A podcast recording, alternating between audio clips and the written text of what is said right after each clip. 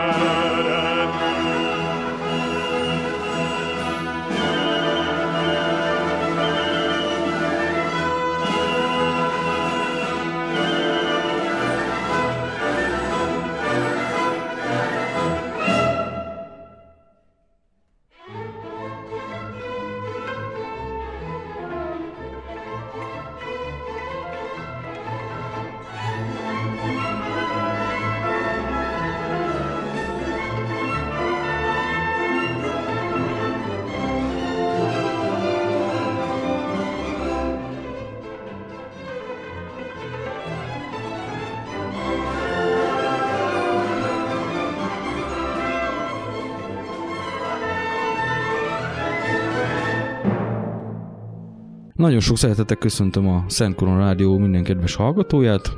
Én Szálvai vagyok, ez pedig itt a Hadakutyán című hat történeti műsorunk 32. adása. Vendégem pedig kérem mutatkozom be a hallgatóknak. Jásdi Balázs hagyományőrző főhadnagy, Magyar Tartalékosok Szövetségének a hagyományőrző tagozatát vezettem, és ezen belül egy tüzér csapatot vezetek. Milyen alkalomból érkeztél közénk? A 11. Doni Hősök emléktúráról fogok beszámolni, meg annak az előzményeiről. Rendben, akkor egy pár szót váltatnánk első körben erről a Hagyományőrző Egyesületről, meg erről a Tartalékosok Szövetségről, hogy tulajdonképpen mi is ez, hogy néz ez ki, vagy hogy működik. A Magyar Tartalékosok Szövetsége most ünnepli a tíz éves fennállását. Annak idején a honvédelmi vezetés azért hozta létre, hogy a tartalékosokat mozgósításon kívüli időszakban összefogja. Nemzetközi különböző tartalékos szervezetekben képviseljük a magyar tartalékosokat. Az elmúlt tíz év a túlélésről szólt, ugye itt lógtunk a levegőben. Igazából azért létezik még mindig a szervezet, mert minden NATO tagországnak kötelező egy ilyen szervezetet fenntartani. Csak civil szervezeti formában működhet, és ezért nem tudtak minket megszüntetni. Most a jelenlegi honvédelmi vezetés végre komolyan gondolja a tartalékos rendszert, így a létünk az továbbra is biztosított. Hogy nézett ki a 2004 óta, amikor is megszűnt a sorkatonaság, ennek a szervezetnek a működése? Nem volt mondjuk ellehetetlenítve, hogy nem vált-e okofogyottá ez az egész dolog? Lógtunk a levegőben. A nyakunknál fog, igen. Tehát Konkrétan ugye ezt emiatt nem tudtak minket megszüntetni, mert kellett egy ilyen szervezet, de a törvényből hiányzott a tartalékos, és az a furcsa helyzet állt elő, hogy saját hazánkban legálisan a mai egyenruhánkat nem viselhettük. Tehát amikor a tavalyi árvíznél is, vagy korábbi árvizeknél is még kint voltunk és dolgoztunk láton, akkor illegálisan viseltük a hadigyakorló öltözetet, de nem voltunk hajlandóak más ruhába menni. Mhm, értem. Beszélhetnénk arról is, hogy mégis mivel foglalkozik ez a szervezet, szóval milyen tevékenységei vannak ennek a civil és katonai szervezetnek együttvéve. Tartalékosok továbbképzésével is foglalkozott a szervezet. Katonai kiképzésről? Továbbképzés, kiképzés, egy civil szervezet nem folytathat, de a honvédségek közösen annak idején lövészetekre járhattunk ugye 2004-ig, utána pedig olyan jellegű továbbképzéseket, amiket nem tilt a törvény, de igazából itt a nemzetközi kapcsolatok, sporttevékenység, de tulajdonképpen az egyetlen legális olyan tevékenység, ami egyenruhában és fegyverrel a kézben zajlik, az a hagyományőrző szervezetünk. Korábbi a hagyományőrző szervezetünk, mint a Magyar Tartalékosok Szövetsége. Mi 97-ben kezdtük az alapító tagokkal a katonai hagyományőrzést, és 2002-ben csatlakoztunk a Magyar Tartalékosok Szövetségéhez. Akkor rá is lovagolhatnánk erre a hagyományőrzési tevékenységre. Hány főből áll ez a Egyrészt az egész tartalékosi csapat, másrészt meg ez a hagyományőrző tagozat. A Magyar Tartalékosok Szövetségének most nem tudom pontos számot, de olyan 2500 fő körül van a taglétszáma. Az általam vezetett hagyományőrző csapat az most ért el a 20 főt, de az együttműködő szervezetekkel akár 60 fős magyar teljesen jól felszerelt és kiképzett magyar katona csapatot vagy kis egységet tudunk felállítani. Tehát más szervezetekben kezdtük ezt a tevékenységet, és aztán mikor megtudtuk, hogy megalakult a Magyar Tartalékosok Szövetsége, akkor hamar így csatlakoztunk ehhez a szervezethez. Milyen korszakokat képviselnek? Mert egy hagyományőrző csapat általában mindig egy adott korszakra összpontosít. Mi a második világháborús katonai hagyományokkal kezdtünk foglalkozni. Hamar rátaláltunk a tüzér fegyvernemre, ezen belül is a légvédelmi tüzérségre, miután az egyik olyan, vagy hát a kevés olyan csapatok egyike volt a légvédelmi tüzérség, amelyik megfelelő, tehát világszínvonalon áll. Ez részben köszönhető a 4 cm-es Bofors légvédelmi gépágyúnak. Meg volt 8 cm-es is. 8 cm-es Boforsunk is volt, az már ugye a német 88-ashoz képest ilyen kis gyenge testvér volt, de az alacsonyan támadó repülőkkel szemben a 4 cm-es Bofors gépágyú az egy abszolút világszínvonalú Ez egy svéd volt. cégnek a gyártmánya volt a 30-as évek végén. Ez egy svéd licensz volt, amit 36 mintájú lövekként a hazai ipar is gyártott, és a legnagyobb külföldi gyártói mi voltunk, tovább is lett fejlesztve, és ehhez kapcsolódott a magyar juhászgamma műszer családnak a legkisebb tagja, bizony segédlőelem képző, ami gyakorlatilag az agya volt a, az ütegnek. Na most, eh, ha jól tudom, ezt a 40 millis boforszot a finnektől kezdve az szövetségesek is használták, angolok, amerikaiak például. Ezt a félvilág használta, sőt nagyon sok helyen mai napig használják, csak ma már ugye elektromos tűzvezetőrendszerrel abszolút jól működik mai napig, tehát hüvelyes lőszerrel, nem, tehát nem lehet jobb löveget konstruálni. Van egy sajátunk, ami hát ugye olyan, mint a magyar narancs, nem illik egy eredeti Bofors mellé tenni, bár az eredeti egyetlen megmaradt Bofors gépágyút, ami a Történeti Múzeum, azt is mi szoktuk kezelni. A Bofors gépágyúnak volt egy ruszki testvére a 37 mm-es légvédelmi gépágyú. 72K? Nem, az, az ha, nem, ez 39 M 37 mm-es, hmm. ennek nem volt ilyen száma, az a 85-ösnek volt betűjele Az volt az 52K. És az KS12 a 85-ös. Abból alakítottuk vissza eredeti alkatrészek felhasználásával. Ugye kicsit kisebb, kicsit vékonyabb a csöve, de ha nem tesszük meg az eredetit, akkor az öregek is hanyattesnek, hogy hol szereztük. És ami nagyon fontos dolog, hogy megvannak hozzá műszerek is, tehát távmérőműszer, keresőtávcső, egyedül a segédlőelem képző az, ami hibázik, még abból készülünk majd esetleg egy működők, egy magettet csinálni.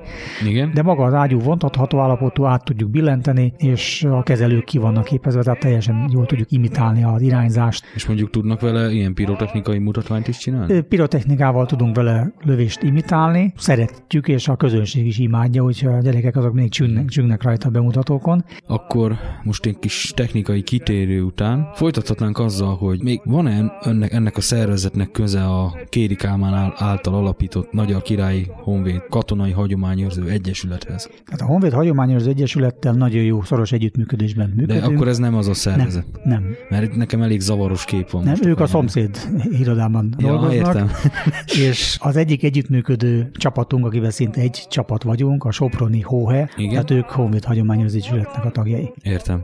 Rendben, akkor vissza is nyergelhetnénk egy picit a úgymond a személyiség érintettségre hogy egyáltalán hogy lett önből katonai hagyományozó. Most volt-e valami előzménye ennek mondjuk a családban, hogy katonai pályát, vagy katonai hagyományőrzőt, vagy tevékenységet válasszon? Ja, minden gyerek katona akar lenni, de én úgy fogom föl, minden épeszű fiú kiskorában katona akar lenni. Mindig vonzott a katonaság, de valahogy mindig a régi. Tehát a terepszín az soha nem tetszett, bár ma, hogyha kell, akkor viselem, de engem a régebbi izgatott. Ráadásul, amikor én voltam gyerek, akkor még magyar néphadsereg hívták a országnak a haderejét, és az elvtárs szó az nem állt a számra, tehát föl sem merült, hogy katonai pályát válasszam. Én magam megtaláltam a civil életben a helyemet, én bőrös iparművészként boldogan alkotok, viszont a rendszerváltás után sorra alakult voltak a hagyományőrző szervezetek, zömében ugye 48-as csapatok, és Somogyi Győző barátom jött hozzám csizmát rendelni, és panaszkodtam neki, hogy hát itt nekem a második világháború a szívem csücske, és örömmel közölte, hogy van egy ilyen csapat Jászberényben, úgyhogy 97-ben így csatlakoztam ehhez a csapathoz,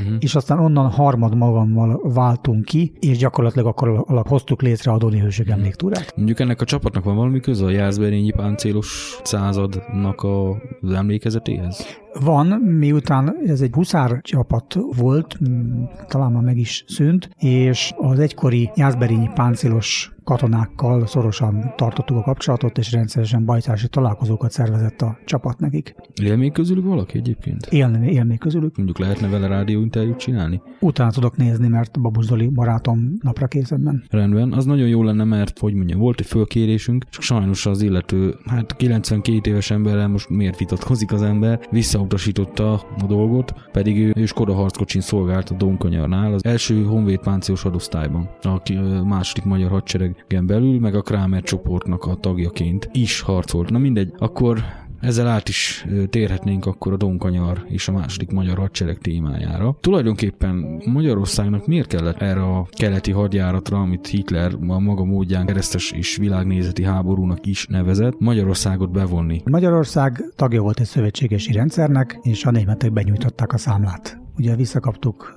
ugye felvidék egy részét, Észak-Erdélyt, és ugye nem így volt tervezve, mert a világháborús tervekben az szerepelt, hogy Magyarországnak csak a élelmiszere az, amire szüksége van a németeknek, de 41 végére, mikor ugye a világháborús tervek összeomlottak, akkor kiderült, hogy bizony ember is kell, és hát ugye a németek a teljes magyar haderőt követelték, amit sikerült lealkudni a második magyar hadseregre. Az a lényeg, hogy a második magyar hadsereg ugye a magyar haderőnek úgy emlékszem, hogy kb. az egy harmadát tette ki, amennyire lehetett jól felszerelték, viszont ugye a németek azt ígérték, hogy minden, ami, ami ugye hiányosság, azt ők majd pótolni fogják, hogy megfelelő és megfelelő szintre hozzák a, a második magyar hadsereget. Ez ugye, mint tudjuk, elmaradt, mert nekik is elfogyott. Lényegében a második magyar hadsereg nem volt a úgymond a honvédség része egy ilyen fölállított külön kontingens volt, lényegében így került kiküldésre, és azt mindannyian tudjuk, hogy milyen katasztrofális vereséget szenvedett sajnos 43. januárjában az áttöréskor. Hogy lett ebből mondjuk túra? Mert egy megemlékezésre általában emlékművekhez mennek az emberek, múzeumokba, esetleg egy-egy közéleti ember mond róluk egy beszédet valamilyen helyen. Hogy lett ebből egy turisztikai teljesítmény túl? 97-ben kezdtem a katonai hagyományőrzést, és hamar rájöttem, hogy gyakorlatilag katonai tiszteletadásokból és díszelgésekből áll a, a hagyományőrzés, amit én keveseltem, és azon gondolkoztam, mi az a teljesítmény, valós teljesítmény, amivel tisztelegni tudunk a, a túlélők előtt és a katonelődök előtt, mert ugye sok esetben a katonai hagyományőrzés öncélú magamutogatássá tud válni, és sok esetben az is, aminél én azt szoktam mondani, inkább ne csinálja az illető, mert lejáratja a szent ügyet. Ugye mit lehet csinálni? Hát valós teljesítmény, főleg ezelőtt 11 évvel volt két puskánk, egy géppisztolyunk, meg egy golyószórónk, és ilyen négyen voltunk, és hát rá gondolkoztam, hogy hát menni tudunk. Úgyhogy bejelentettem a rendőrségen, és egy nagyon jó barátomnál Tapolca mellett Diszelben, bizonyos Györfi Villám Andrásnak a istálója, beszalmázott istálójában aludtunk, és felajánlotta tud adni meleg fűtött szobát is, de nem akarja elrontani a játékot. Úgyhogy a beszalmázott istálóban aludtunk, az, az alvások nem volt, mert a kakas egész éjjel kukorékolt a fejünk fölött, és hajnalban elindultunk, tettünk egy körutat Haláp hegy körül, Ugye 25 kilométeres túra volt, nyugodtan mentünk a falvakba is, és hát annyira jól sikerült a túra, kiderült, hogy működik, tehát lehet egy ilyen túrát csinálni. Egy következő évben már két napos túra volt, Veszprém Tapolca túra, és már 20 magyar katona menetelt. Ugye most az utóbbi években már 100 fő fölötti a létszámunk, és ma már négy nemzet katonai menetelnek egymás mellett. Így az olaszok már nagyon régen csatlakoztak, a románok négy éve, a németek pedig három éve csatlakoztak. A németek a mai hadigyakorló egyenruhában, ugye a Bundeswehr tartalékos szövetség tagjai, de az előbbi két nemzet tagjai ugyanúgy a második világháborús egyenruhában is felszereléssel menetelnek velünk együtt. Akkor, hogyha jól értem, ez a, az egész menetelés egy összeurópai tartalékos rendezvény lett a végére. Tartalékos katonai hagyományőrző rendezvény. Ugye, ahogy kezdetben igazából a falvakon csak átózsontunk, ma már a falvak lakóival együtt megemlékezéseken veszünk részt. Itt nagyon nehezen állt be a megfelelő egyensúly, mert aztán volt olyan év, hogy egy nap hét megemlékezést kellett tartani, hát egy flugos futam lett az egész túrából, és már, már nem is volt túra. Uh-huh. És az elmúlt három évben aztán mérlegelnem kellett, hogy a, azok a döntések váltak be 95%-osan, amiket én egy magam hoztam, úgyhogy a különböző jó tanácsokat azokat mindig félre, félretettem, és így napi két megemlékezést engedélyezek, tehát két települést érintünk, úgy kell a távokat is kijelölni, és hát 15 és 25 km közötti távokat teszünk meg, ami jelképes táv. Tehát akkor ugye, amikor meneteltek egy nap 60 kilométert, de azok a katonák edzettek voltak, az életükért meneteltek, nekünk viszont ugye a civil életből kell hirtelen bevonulni, és úgy, hogy következő hétköznapon munkába tudjanak állni a katonák, tehát nem az a cél, hogy lestrapáljuk őket, hanem egy olyan kis ízelítőt kapjanak, hogy megérezzék, átérezzék ennek a szellemiségét, hangulatát, és ugyanakkor a vendéglátó települések lakóinak is hitelesen tudjuk bemutatni. Ha már Dunkanyar emléktúráról beszélünk, akkor itt most fölvetődik bennem a kérdés, hogy esetleg az eredeti helyszínen nem próbálkoztak meg egy hasonlóval? Mondjuk nem sikerült kiutazni, és mondjuk ott egy hasonló dolgot megtartani? Az olyan horribilis költségekkel járna, és ugye mi a semmiből teremtjük meg a Noniőrség emléktúrát, minimálisan a honvédség segít, a legutóbbi túrának a dr. Rende Csaba honvédelmi miniszter volt a fővédnöke, tehát ők amennyire szűkös lehetőséghez bírják, némi ellátásban segítenek, meg mondjuk laktanyai ellátást kaptunk most a záró estére, de ugye semmiből kell létrehozni most az a pénz, amiből egy embernek a kiutazását meg tudnánk szervezni, abból itt egy egész túrát megszervezünk, és ha kimennénk oda, az nekünk nagy élmény lenne, de csak egy sajtóír. Itthon viszont ahány települést érintünk, az annyi településnek óriási élmény, hogy száz katona bevonul huszárok lóháton, most már ugye nem, nem két puskák van, hanem mindenkinek van egyéni fegyverzete, és most már tüzérségi eszközeink vannak. És azokat itt lóval, fogatolással? Nem, a vágyút azt gépfontatással visszük itt, kevés a ló, úgyhogy azon, azok hátas lovak, és az eszközeink is most már színházi hatástanításúak, tehát tudunk velük lövést imitálni, díszlövést, meg kis harcászati elemeket, és a tüzérségi eszközeink is hivatalosan működőképesek. Gondolom jártak kint egy-két alkalommal, mondjuk terepszemlén az eredeti helyszíneken. Nem. Évekkel ezelőtt volt egy pályázat, történelem tanárok egylete vagy valami hasonló szervezte, hogy kiutazás a Donhoz, és aztán én kicsit körbejártam, hogy hogy lehetne ezt csatlakozni, aztán hamar közölték ismerősök, hogy ezt nem nektek írták. Úgyhogy én nekem régi adósságom, én szeretnék kijutni a Donhoz, megnézni, de nem tervezzük, hogy ott hajtsunk végre ilyen túrát. Ráadásul azért ebben az egy ruhában ezzel felszín, mi ott ellenség vagyunk. Így van, így van, ezt se felejtsük el. De mondjuk le lehetne ezt vajazni szerintem, csak akkor hoz már ilyen állami szintű diplomáciára állami szintű, lenne szükség. Ezen felül a katonáimat nem tudom kivenni a munkahelyükről, ugye? Igen, igen, hát ez egy kéthetes minimum. Az kéthetes lenne, na most a Doni túra az két menet napból áll, csütörtök délutáni beérkezés, és vasárnap reggeli hazautazás, azért vasárnap reggeli, hogy ne rohanjanak, mert korábban szombat-vasárnap csináltuk a túrát, és nem lehetett rendesen befejezni, mert ugye mindenki rohant a vonat után, vasárnap délután. Úgyhogy így igazából másfél nap szabadsággal, vagy maximum két nap szabadsággal részt tudnak venni a, a katonák, de hát, hogy kimenjünk oda, az tényleg az egy két hetes akció lenne. Rendben. Akkor a továbbiakban a felszerelésről, a résztvevőkről, meg a útközbeli eseményekről, megemlékezésekről beszélünk. Most elvegyünk egy kis zeneszünetre, és nem sokára jövünk vissza. csipke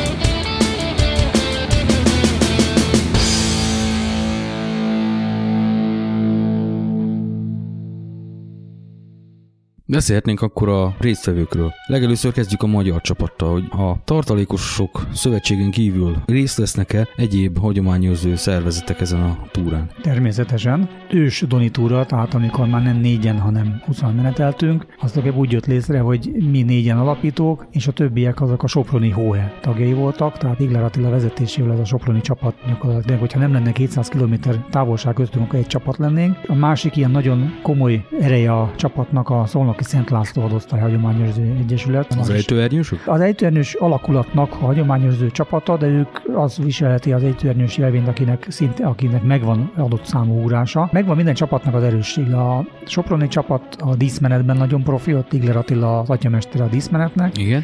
A szolnokiak harcászatban kiválóak, mi pedig ilyen ebben is, abban is, de főleg ugye a haditechnikában és mi nekünk a tüzérségi eszközeink és azoknak a kezelése az erősségünk. Uh-huh. Két huszár csapat csatlakozott hozzánk régen a Bójai Honvéd Lovasklubnak a tagjai, és azoknak most az utóda. A Bójai Egyetem volt, amit most lebontottak ott. A üszkös robok vannak. Igen, igen. És a Jászfényszai eredetileg 48-as huszár csapat, akik rajtunk felbuzdulva most már ők is második világháborús egyenruhában lovagolják végig a donitúrát, mm. úgyhogy ott alszanak a lovak mellett. Volt olyan év, hogy a vödörben megfagyott mellettük a víz, és patkányok rohangáltak rajtuk, de büszkén végigcsinálták a túrát. Hát a háború már csak ilyen. Igen. Beszélhetnénk a külföldi csapatokról, mert itt szó esett német, olasz és román csapatokról is résztvevőkről. Mondjuk, ha jól tudom, a tengely hatalmak oldalán más nemzetek ott nem is nagyon voltak. Volt ugye valamennyi, még rajtunk kívül némi nemű szlovák csapat, de komoly, komoly létszámol ugye az olasz-román és a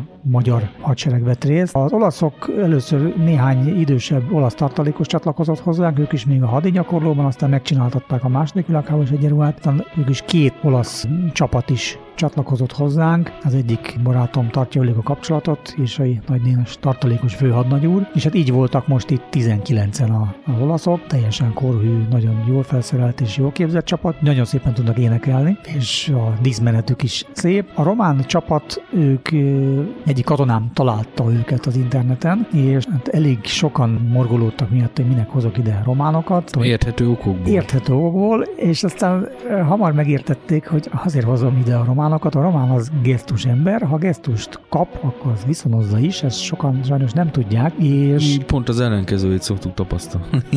A románnal lehet bánni, tehát itt azért a bajt azt szerint a politikusok csinálják. Azért hívtam ide a román csapatot, mert hogyha én ide hívom a román csapatot a román egyenruhában, akkor utána Erdélyben, ahol nagyon sok világ, első és második világháborús emlékeim mai napig megvan. Lehet, hogy a táblát megfordították rajta, de megvan. És oda így már voltak kint katonáink a második világháborús magyar egyenruhában, és a román rendőr tisztelget. Tehát ez az oka. Ezen felül pedig egyébként egy nagyon normális csapatot ismertünk meg, nincs tabu téma náluk, tehát lehet beszélgetni ugyanúgy Erdélyről is. Egy teljesen korrekt viszony alakult ki köztünk, és van egy hosszú távú tervünk, hogy egy Debrecen nagyvárad donitúrát csinálni, hogy elvinni, és ebben az egyenruhában ilyen felállással Erdélyben vonulni, aztán egyszer lehet az egészet tisztán Erdélyben megszervezni, és úgy tűnik, hogy ezt meg tudjuk szervezni. Ez amúgy egy újabb, úgymond Achilleszi pont lehet, mert Nagyvárad és Debrecen esetében már a románok, most hogyha a 44-es hadműveletre gondolok, már mint ellenség léptek föl, meg 44 őszén volt egy magyar offenzíva is Románia ellen,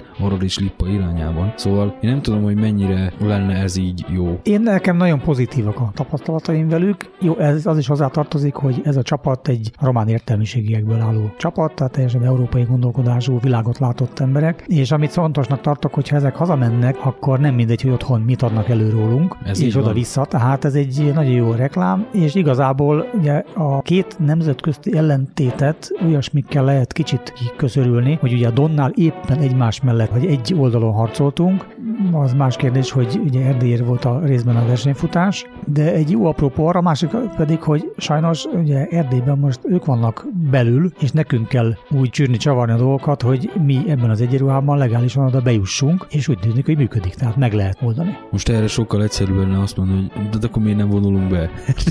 hát ez túl... Mert akkor is azon az egyenruhán vonulnánk, szóval na jó. Ahhoz egy kicsit kevesen vagyunk. Ahhoz sajnos kevesen vagyunk még, így van. Rendben, akkor a románokat megbeszéltük, a németekről még válthatnánk pár A németek szót. nagyon érdekes.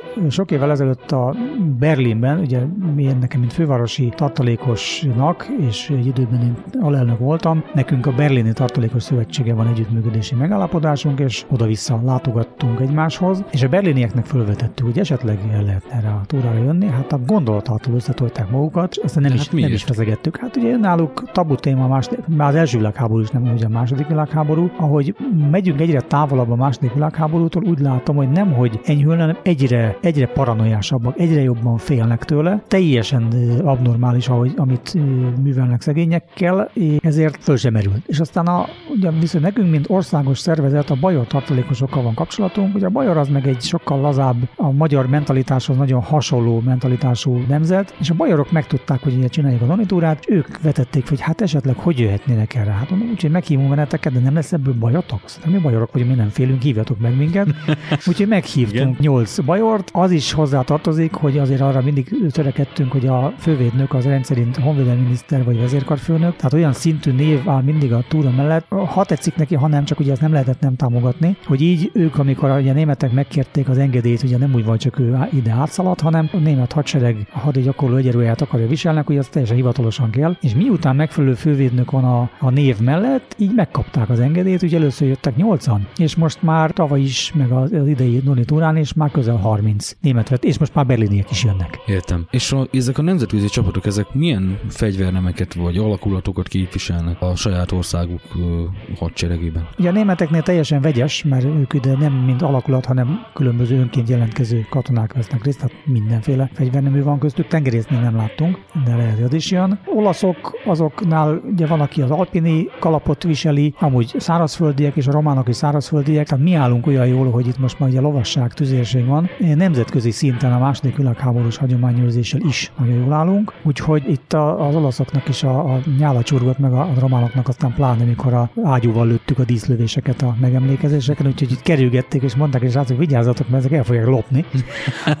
nem hagyjuk. Állandó őrség volt a löveg mellett, Igen. úgyhogy nem tudták összecsomagolni. Akkor beszélhetnénk még a magáról a felszerelésről, bár itt ö, apránként érítettük már a tüzérség, meg a különböző technikai eszközök. Az én szívemhez közel álló dolga folytán, de itt a ruházatról, fegyverzetről, Soul meg az egész menet megjelenéséről. Kik mennek mondjuk elől, ilyesmi. Milyen felszereléssel, hogy néz ez az egész? Ugye az én csapatom a Magyar Királyi 106. önálló Honvéd lévő lemégében is üteg első félszakasza vezeti a menetet. Ugye a magyarok mennek elől, olaszok, románok és németek a csatlakozási sorrendben. Az öltözet és felszerelés egyenruhából, ha elő is kerül eredeti, az olyan érték, és már elérett az anyaga, tehát azt nem szabad hordani. Sikerült szereznünk még itt az elmúlt években, 50-es években készült valódi honvédségi katonai posztót, ami ugyanolyan minőségű és majdnem olyan színű, mint a régi volt. Ebből tudtuk megcsináltatni az egyenruházatot, úgyhogy mindenki föl van szerelve. Az egyéb felszereléseket már mindenre találtunk gyártót, tehát történtáskától kezdve mindent gyártanak nekünk. Kézi fegyvereket még az utolsó előtti másodpercben sikerült összedjük, tehát itt a megfelelő puskákat, géppisztolyokat, eredeti golyószórók is vannak, több is. A soproniaknak van Schwarzlós géppuskájuk. Hú, az, az egy igazi ritkaság. Az ritkaság, és most sikerült szerezzünk néhány Dekcserev golyószórót, ami 28 mintájú szovjet gyártmányú, de elég sokat használtak ugye zsákmányanyagként, és egy nagyon jó eszköz volt, ugye a finn hadseregben is rendszeresítve igen, volt. Igen. Ugye ez, a, ez az a golyószóró, aminek egy ilyen korong van így a tetején. Igen, ez, ez az igazi dobtár, tehát a PPS az csigatáras, ez az igazi dobtár, ez a lapos dob van a tetején. Egy nagyon szép jószág, most van nálunk is színházi átalakításra beadva egy darab. Egyébként igazából nekünk ez, ez az 56-os hagyományőrzéshez is nagyon Épp jó. ezt akartam mondani, hogy az még 56-ban is jó szolgálatot Igen. tett. Hát így, zárójelben jegyzem meg, hogy három évvel kezdtük el az 56-os hagyományőrzést, és ehhez kitűnően használható a 76 mm-es ágyunk, de ez egy másik történet. Hogy állnak mondjuk az olasz és külf- egyéb külföldi csapatok, meg egyéb magyar hagyományőrzők így felszerelés tekintetében?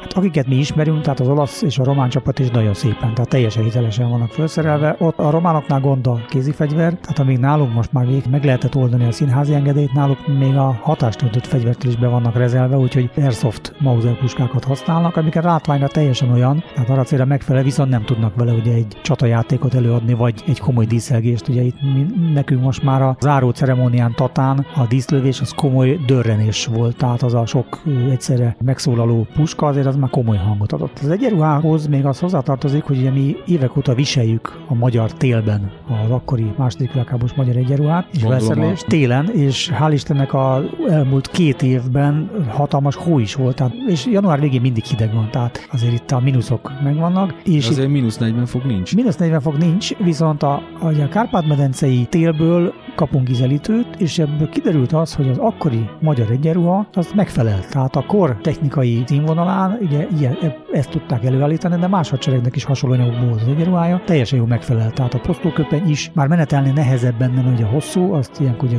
kihajtották a széleit, de megfelelő. Az orosz télnek hát ugye nem felelt meg, ott a téri kiegészítő felszerelések nélkül ugye gyötrelmes volt a lét, bár a magyar ember ott bármit vesz magára, ott mindenképpen fázik, szemben az orosz aki otthon van. A téli egyenruha tekintetében mondjuk hóköpenyt, meg ilyesmit visel? Ki van adva a meghívóban, hogy hó esetén a hóálca megengedett. Tehát egyrészt ugye akkor is volt kétféle, volt a hosszú hólepel, meg volt kétrészes. Ezen felül lepedőt bármit magukra vettek, tehát itt is van olyan srác, aki lepedőre vágott egy lyukat, poncsószerűen fölveszi, Mhm. teljesen hiteles, és a rohamsisakokra is fehér ronyból lehet kötni hóálcát. Uh-huh. És a puskákat is ilyen olajos ronyba csavarják? Vagy ez, Azt nem csavarjuk be, mégis annyira azért nem...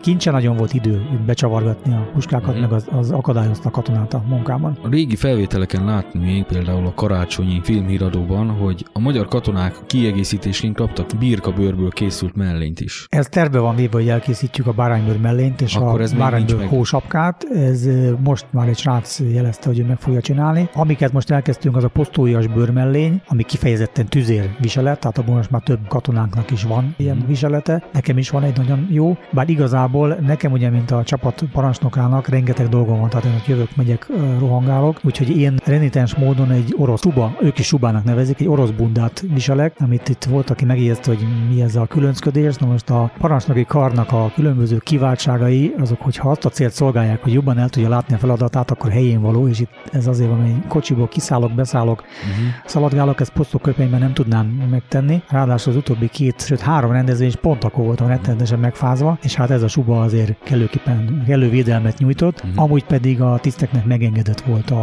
a bunda viselése. Akkor, ha jól értettem, a Kárpát-medencei éghajlatra az akkori egyenruha megfelelt, akkor lényegében önök sem fáztak benne. Nem, nincs melege a csapatnak, de egyébként ami, ami mikor, mikor a jó kívánságokat mondják mások, hogy jaj, csak jó meleget, mondom, meleget ne kívánjatok, mert akkor fáznak meg a katonáim. Nekem mínusz 3, mínusz 5 fok kell, vagy annál hidegebb, ugyanis mínusz 3 fok alatt nem áznak el a lábbelik. Mínusz 3 fok fölött már a hó ráolvad a bakancsra, Igen, és, meg a és, és beázik, meg a csizmára. Úgyhogy eddig egy évben volt négy nagyon komoly lábfeltörésünk, ami pont abból ered, hogy friss porhó volt, másnap egy déli oldalon meneteltünk, napsütés volt, és a friss porhóból prima jó latyak lett, úgyhogy négy ember kidőlt a sorból, ez 2003-ban volt, pont a nagy kerek évfordulós túrán, de a hidegben jó, a melegben, ráadásul melegben meg is izzadnak a katonák, akkor fáznak meg, úgyhogy hideg kell. Milyen speciális ruházat vagy egyéb felszerelés van mondjuk a tüzéreknél, lovasoknál, meg a gyalogsági alakulatnál? Egy rekonstrukcióként a, azt hiszem 42 vagy 43 mintájú paplaruha, tehát nálunk is kísérleteztek ilyen steppelt vattabélési ruhával, amit ugye a németek már sokkal hamarabb bevezettek. Nálunk igazából 44-ben került ki néhány darab a csapatokhoz. Ezt most próbálják többen, találtak rá egy gyártót, úgyhogy volt, aki ezt viselte, de igazából itt különleges viselet egyedül a, a posztújas bőrmellény van, egységes öltözet volt, csak annyi, hogy a huszáraz csizmát viselt. Értem. Még így a felszerelések kapcsán, ez a papírtalpú bakancs legend, mi az igaz és mi nem? Semmi. Ez az első világháborúban próbálkoztak beszállítók ezzel, a második világháborúban nem volt. Akkor az nem igaz, hogy a Doni hadseregnek ilyeneket vittek. Nem, nem igaz. Kérdeztem. Hát ezt ugye a háború után terjesztették, mint mi sok mindent terjesztettek, tehát itt ugye le kellett járatni még azt is, ami megmaradt. Amit 40-50 évig súlykolnak az emberek fejébe, az sajnos benne marad, az nagyon nehéz onnan kitörölni. Az egyenruha téma lezárásaként még annyit szeretnék kérdezni, hogy mennyibe kerülne mondjuk egy hagyományőrzőnek tetőtől talpig mondjuk felöltözni, felszerelkezni? Az én csapatomban mindenki saját magát szereli föl. Ezt gondoltam. A legtöbb hagyományőrzőnél így van. Kincstári felszerelés van néhány, de az is magántulajdon, tehát néhányunk kezében van igazából minden, és ez a biztosíték annak, hogy nem lehet minket megszüntetni, mert ha megszűnik, akkor költözünk. Tehát egy katonának a felszerelése, mondjuk a fegyverzettel együtt olyan 3 és 500 ezer forint között áll minden egyes tagnak, csak egy korszak. De itt ugye mi elkezdtünk első és első világháború és 56-tal is foglalkozni, tehát horribilis összegek állnak benne. Nekem a teljes magánvagyonom ebben áll. Tehát egy katona olyan 150 ezer forintnál kezdődik a fölöltöztetése, de hát azt határ a csillagos égben mindig még ez hiányzik. Az, ez elkopott, az elkopott, tehát sosincs vége. Az, aki jól lakott vele, az hamar ki esik, mert mindjárt lukas lesz a nadrágja. Tehát nagyon drága, egy méter jó minőségű posztó az 5 és 10 ezer forint között mozog az ára, tehát rendkívül drága. Ezért szoktuk azt javasolni, hogy első lépésben a nyári zsávolyt csináltassák meg, mert az olcsó vászonból készül, abból a nyári kiképzést el lehet kezdeni, és aztán következik a posztó. A posztó köpenyt azt ki tudjuk váltani, a jelenleg még rendszerben lévő posztó köpeny az hasonlít hozzá, és az átalakítható, hogyha valaki megfelelő méretűt és kellő hosszúságút talál belőle. Igazán jó köpeny még a régi korai kádár posztó köpenyből lehet csinálni, annak a színe is tökéletes, jó anyagból van, és a zsebe is jó helyen van elhelyezve. Hogy csak a zsebfedőt kell szakosra átszabni, és egy új zsebet kell kamuzni az ujján, egy ráncot szoktunk ilyenkor varni rá, és át kell vasalni, és akkor az teljesen jó kialakítható legénységi köpenynek. Na most itt ugye bakancs az egyébként a legnehezebb dolog, mert bakancsot csak csináltatni lehetne, és egy ilyen minőségű bakancsnak az elkészítése olyan 100-150 ezer forintba kerülne egy hiteles más alatt. Na most És eredeti tervek alapján? Eredet, tehát megvannak az Szabás eredeti rajzok, minták? szabás minta, nekem is megvan, és mint bőrös meg is tudnám csinálni, csak senki nem tudja megfizetni. Tehát olyan drágák és a jó minőségű bőr, az ilyen masszív bőrök, hát az egyszerűen ma már nem nagyon van. Ezért itt megengedett lábbelik vannak, tehát a régi 65 mintájos Urano az egyelőre még megengedett. Bizonyos svéd bakancs típusokból egész jó bakancsot, 26 mintai bakancsot lehet csinálni, de abból sem mindegy, hogy melyik sorozat, tehát nehéz ugye a jó lábbeli. Ugye a tiszteknél a 41 mintai tiszti csizma, bizonyos bilgeri csizma, az ugye használatban van. Én a sajátomat csináltam 15 évvel ezelőtt, tehát már nagyon a végét járja szegény. Az új ki van szabva 5 éve, de a sajátom az utolsó, úgyhogy nehéz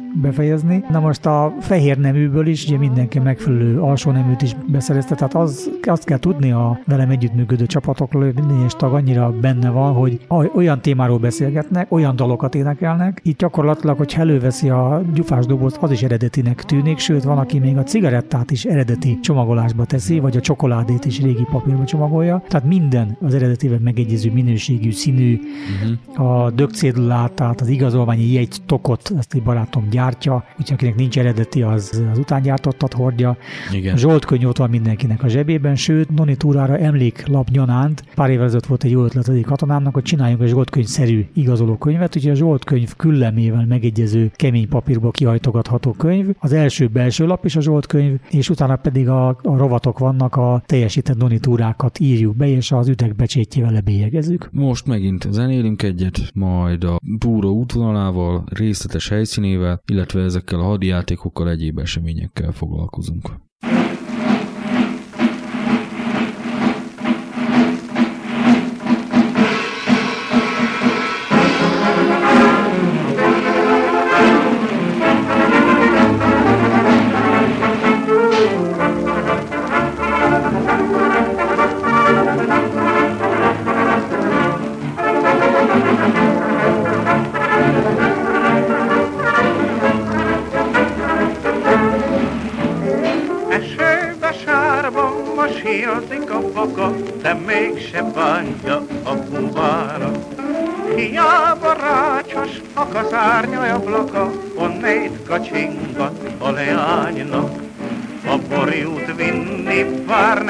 lehet, Babály a karján mindent elfeled, mert esőbe sárban masírozik a baka, de mégse bántja a búvára.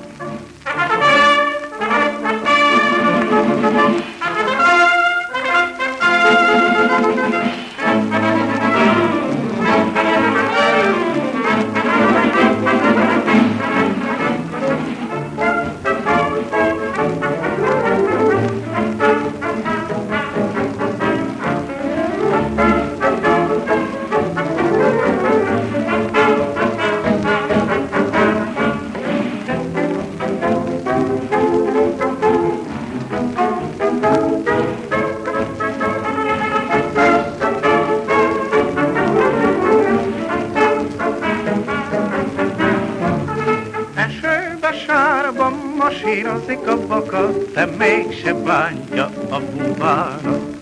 Hiába rácsos a kaszárnya ablaka, onnét kacsingat a leánynak. A borjút vinni bár nehéz lehet, a karján mindent elfeled, mert esőbe sárba masírozik a baka, de mégse bántja a búvára. Hogy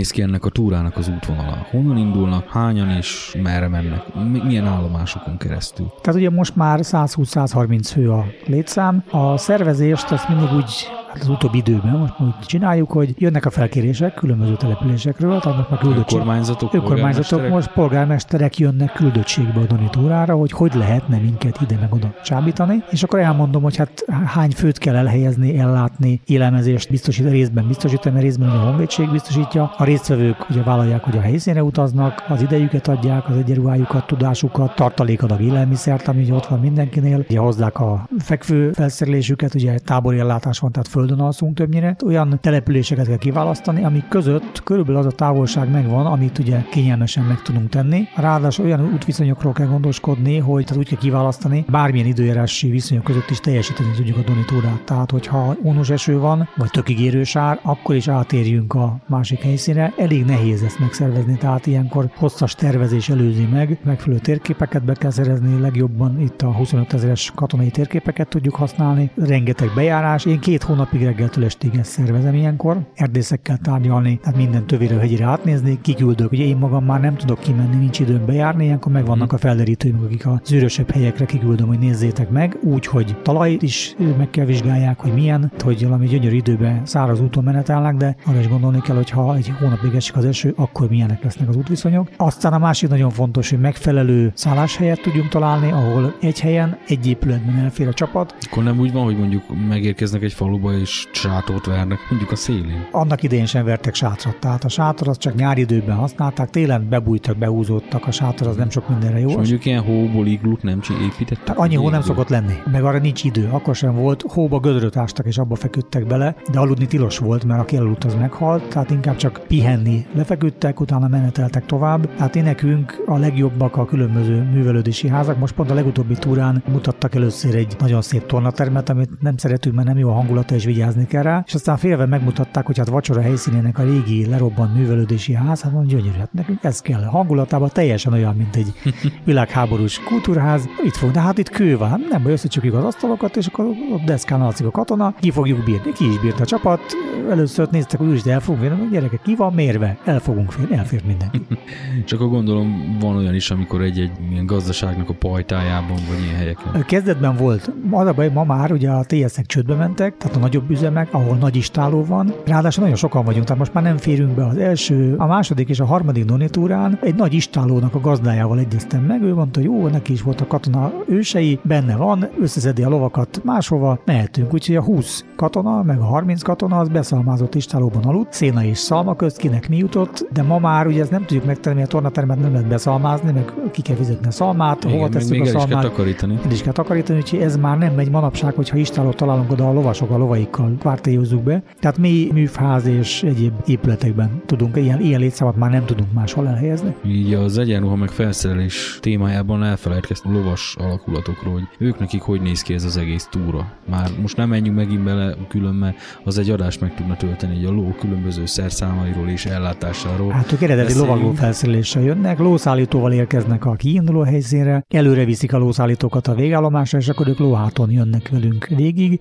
Van egy csapat, amelyik inkább azt szereti, hogy ők csillagtúra szerűen, és akkor ők onnan rajzanak ki. Ők nem annyira népszerűek a csapat körében, mert ugye az az igazi, aki jön velünk végig, és ott alszik, ahol mi, tehát nem a kis különvilágában, de ez az ő felfogásuk, tehát régi lófelszereléssel, fölmálházott lovakkal jönnek, úgyhogy ugyanúgy, mint ahogy a gyalogos a maga módján. Azt pedig már meg sem merem kérdezni, hogy mondjuk egy lovas katonának mennyibe kerül a felszerelése, mert az, az szerintem milliós nagyság, nem? Hát ott ugye a lónak a fenntartása a drága, nem is a lónak a megvásárlása. A, ló, a gyerekszerszámot az utóbbi időben, ugye rettenetes gazdasági helyzet van, 100 ezer forint körül egész jó nyergeket lehet venni. Inkább ott is az, hogy ezt fölkészíteni, a hiányzó dolgokat legyártani hozzá, az, ami nagyon drága. Egy, egy szép és hiteles málhatáska az ilyen 50-60 ezer forint. Maradt elég sok itt, ugye a háború után még a határőrség sokáig használta ezeket, vagy ez- ehhez nagyon hasonló felszereléseket, Mhm, meg egyszerűek. Tehát például a kötőfék kantárnak a legyártása nem egy nagy kunst. Egyszerű, de nagyszerű. Mondjuk a lovak patkolása. Az egyedi, tehát az attól függ, hogy a ló milyen szop és milyen terepen, tehát azt ők maguk intézik. Az az eredeti, hogy ilyen négy lábra patkolt ló és csavaros, ugye cserélhetők voltak a patkó sarkok, az nem megy, tehát most csak azért, hogy a túrán ez is hiteles legyen, erre nem kényszerítjük rá a huszárokat. Örülünk, hogy el tudnak jönni így. Rendben, beszélhetnénk még az ellátásról, hogy hogy néz ki. Azt említette, hogy a honvédség szokott bizonyos helyszíneken ellátást biztosítani. Ugye mindig úgy hirdetjük meg a donitórát, hogy tábori ellátás van. A donkanyari tábori ellátást azt nem szeretnénk rekonstruálni, tehát a német megfagyott olajos halkonzervet és hasonlókat. Ettől függetlenül a második donitúrán ott Hitler szalonnát, tehát vegyes gyümölcs lekvárt, azt egy faládával szuronnyal fölfeszítettünk, nagy sikere volt a katonáink körébe. Tábori ellátás van, ez azt jelenti, hogy egyszerű egytálételeket kérünk, tehát itt ugye a vendéglátó települések kell megbeszéljük, hogy egyrészt ugye őket se terheljük túlságosan, hát ezek azért nem kerülnek túl sokba. Gulyásmérgezésük szokott lenni a katonáknak, de ugye bevált, és szoktam mondani, hogy ha jó az a babujás, akkor az egy évig is meg tudom enni. Tehát egyszerű egy tálételek. Itt az nagyon fontos, hogy amikor egy nagy menet után a katona nem nagy nehéz ételeket akar enni, hanem inkább hígabb. Tehát a, a, a sós lé az, ami nagyon fontos ilyenkor, tehát tényleg a levesek beváltak. Szoktuk csinálni, hogy ugye reggelire természetesen zsíros kenyér csalamádéval vagy hasonlókat teszünk. Pótkávét nem isznak? Pótkávét van, aki csinál magának a kis spiritus főzőjén. Meleg tea kerül kiosztásra, némi nemű pálinka, alkoholtilalom van a túrán, csak ugye azzal a megjegyzéssel, hogy amennyiben a menázsi részét képzi, úgy lehet. A reggel, hogyha kapunk támogatásban kis alkoholt, akkor az reggel kapnak egy stampedli pálinkát, este, hogyha kapunk, akkor forradbort meg lehet inni. Menet közben nem szabad. Volt olyan, hogy a tavaly előtti túrán az egyik új csapatnak a tagja megkínálta kis lapos üvegével, a többiek kuncogtak a háttérben, és látták, hogy én a, elfogadtam a lapos üveget, de fejreállítottam. Csak azért nem taposom össze a lapos üveget, mert jó csapat vagytok, meg még nem tudod itt a rendet, engedélyt lehet kérni, és este aztán ki lehet osztani az ilyesmiket is. És rendszerint mozgókonyát is szoktunk használni, tehát abban főzünk. Ez a mozgókonyha is eredeti, vagy? Ez nem eredeti, eredeti mozgókonyhák, honvédségi azok nagyon, tehát az nagy érték, és azok rendszerint Lukas az üstjük, tehát nem jó. Ami nagyon bevált, az a bizonyos 69 mintájú mozgókonyha, tehát az egy abszolút nem korhű, de ránézésre messziről nézve hasonló fával kell benne fűteni, abban nagyon jól és gyorsan lehet főzni, úgyhogy most is a, a közbülső éjszaka estére a vacsorát, azt abban a saját szakácsunk főzte meg, a honvédség adta nyersanyagot hozzá, és a katonák készítették elé, és mi főztük meg. Értem. Akkor gondolom ilyen nem lesz, hogy a lovakat nem vágják le. Hát, hogyha netán elhullik egy ló, akkor azt azért nem hagyjuk ott az enyészetnek, mert a lóhús az nagyon jó, tehát itt most is a... Gondolom nem hullott még egy sem el. Nem, nem, szerencsére nem, nem volt Annyi, még... Annyira nem volt kemény, Sebesülés volt már, de lóelhullás nem volt. Egyébként pont itt a kitöréssel kapcsolatos riportokban valamelyik rádióban is örnyűködtek, hogy olyan állapotok voltak, hogy lóhúst kellett enni. A lóhús evés önmagában semmi probléma nincsen. Drága ínyenc falat tőlünk nyugatabbra, úgyhogy a lóhús az finom, az már viszont nagy baj, hogy azt a lovat kell levágni, meg megenni, amelyik egyébként a kocsit húzná. Hát valami ilyesmi volt egyébként a lunkanyarban is a visszavonulás során. Bár én úgy tudom, hogy a lovak egy részét a különböző lóteleltető Ezért nem helyekre- volt szállítóeszköz, mert lóterelt és almasra visszavonták a lovakat. Gépjárműben meg nem volt elég semmi. Nem volt, meg nem voltak utak. Tehát a Donnál egyszerűen nálunk, nálunk is nagy gond, hogyha nagy tél van ott, meg ahol utak sincsenek, hát ott nem volt mit tenni járművekkel sok Gondolom nem volt ilyen lá- fél lánctalpas. Az meg nekünk nem volt. Ez az csak a németeknek volt. Igen. Túráinkról és a legutóbbi túráról egy kis videó természetesen. összeállítást meg lehet nézni, hogyha a honvédelem.hu oldalon a katonai hírek rovatba, hogyha beírja valaki keresőablakba az én vezetéknevemet a Jásdit, tehát Jásdi i betűvel, akkor a nevemnél megjelenő legutóbbi három cikk az a Doni túráról, és egyébként is a csapatról ott lehet látni, és ott van kis mozgó riportfilm is. A Donkonyar emléktúrán kívül van-e még rendezvényük mondjuk évközben? Egy évben kb. 30 rendezvényen vesz részt a csapatom, van ahol csak három fővel, van ahol a teljes létszám, meg ugye más csapatokkal. A fő rendezvényünk ez a Doni Ősök emléktúra. Mondjuk hasonló kaliberű van-e? Hasonló kaliberű, ez a legnagyobb kaliberű, aztán van egy kisebb, a Pákozdon a Katonai Emlékparkban, most már hagyományosan április közepén mi tartunk egy második világháborús egynapos bemutatót. Ez most azt hiszem április 16-a körül egy szombaton lesz, most nincs előttem a naptáram. Itt társcsapatokkal összegyűlünk, és dinamikus bemutatókat tartunk. Ott ugye rendbeosztott- Hadijátékot is? Hadijátékot nem, mert ahhoz kicsi a Oroszok helyszín, ahhoz oroszok is kellenének, hanem itt van egy árokrendszer, amit rekonstruáltak, és ott mutatjuk be az árokrendszerben, hogy hogy éltek a katonák, és itt is ugye telepítjük a tüzérségi eszközöket is, hogyha kivisszük. Élő múzeum akar. Egy élő múzeum, és, és dinamikus, tehát mozog, tehát ott az árokból kiugrást és egyebeket ott gyakoroljuk, lövünk is, tehát ott azért ez egy hangos bemutató. Nagyon fontos a nyári Doni Hősök emléktúra. Az elején már fölmerült az igény, ugye 42 nyarán is ott a hitfő csatákban nagyon komoly, legalább akkor a veszteségeket ért el a hadsereg, mint a Egy kicsivel januáriban kisebbeket, igen.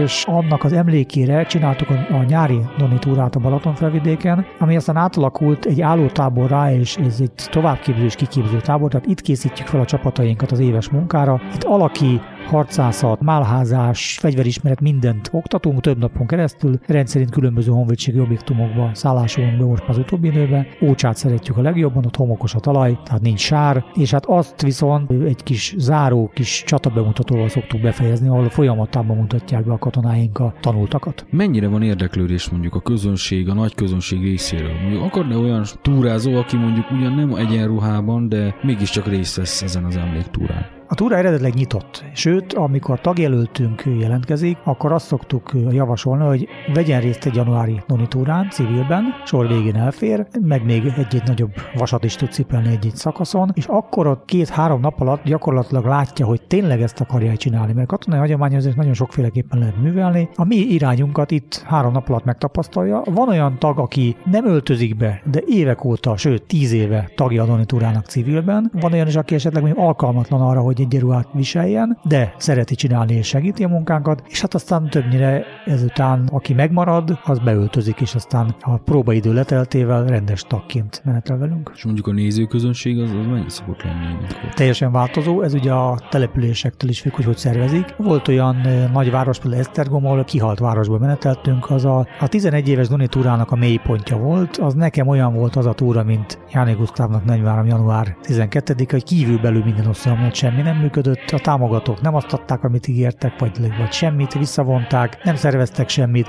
a kisfalvak azok kitettek magukért, de a városok azok, azokkal nagyon befürödtünk. Ott például az Esztergomban, gyakorlatilag a katolikus fővárosunkban kihalt utcákon menetelt. A nemzetközi négy nemzet katonái, tehát ez, ez egy nagyon szégyenletes volt, viszont az utóbbi túrák, Tata környéki két túra, nem véletlenül, mind a kettő ugyanazon a környéken volt, mert annyira pozitív volt a fogadtatás, tömeg volt. Tehát minden faluban tömeg volt kint az utcán, és nem kivezényelt tömeg, hanem mert tényleg érdekli az embereket, készül már várnak minket a gyerekek már, mikor mondjuk beszállásolunk a faluba, most bocsánat, Bajnáról indultunk, hát már délután a gyerekek lesték, hogy mikor, mikor jönnek a katonák, és lesték, hogy mikor tudnak segíteni nekünk, és hát a helyi civilek is jönnek oda és segítenek. Volt korábban egy olyan falu, ahol egy bácsi oda jött hozzánk, hogy hát ő mivel tudna segíteni. Mondom, Hát igazából rajtunk már semmivel, mi már meg vagyunk. Reggel megjelent egy 30 literes kanna gázolajjal, hogy ezt biztos tudjuk használni.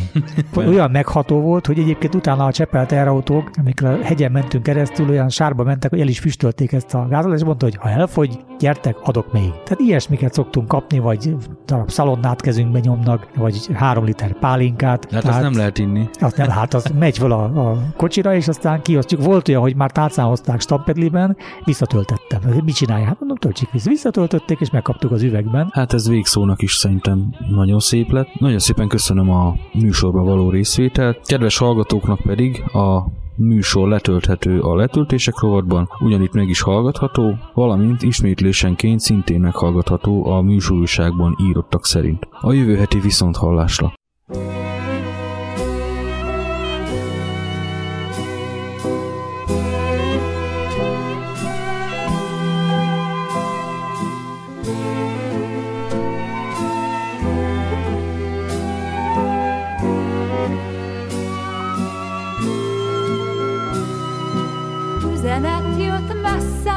Messze-messze földről, halvány zöld színtábori levél.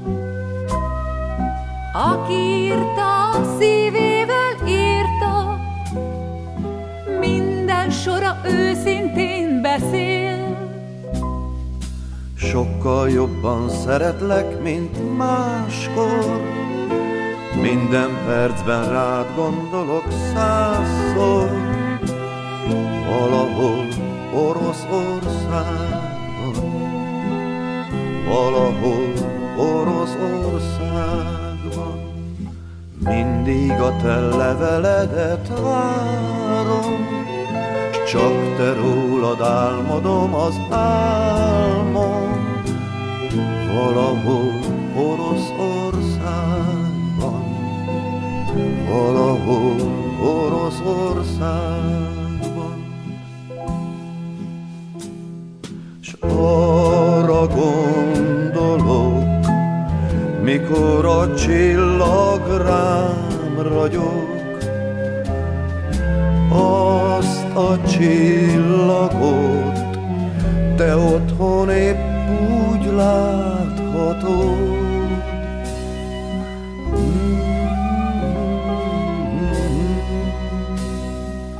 Sokkal jobban szeretlek, mint máskor. Minden percben rád gondolok százszor. Valahol Oroszországban Valahol Oroszországban Muszka földre lassan jár a posta, S alig várják már a válaszon. Megkérem a rádiótól szépen, közvetítsék kívánságdalom. Sokkal jobban szeretlek, mint máskor, minden percben rád gondolok százszor.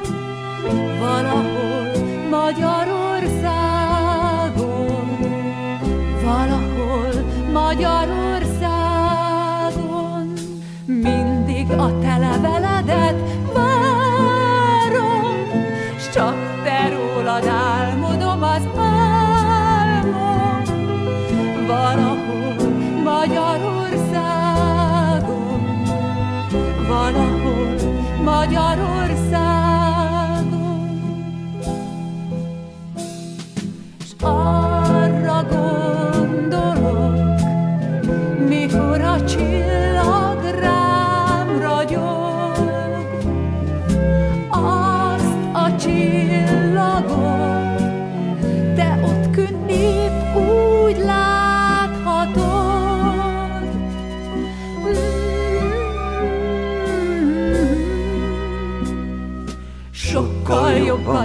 Szeretlek, mint máskor. Minden percben rád gondolok százszor. Valahol Magyarországon. valahol Oroszországban. Valahol Magyarországon, valahol Magyarországon.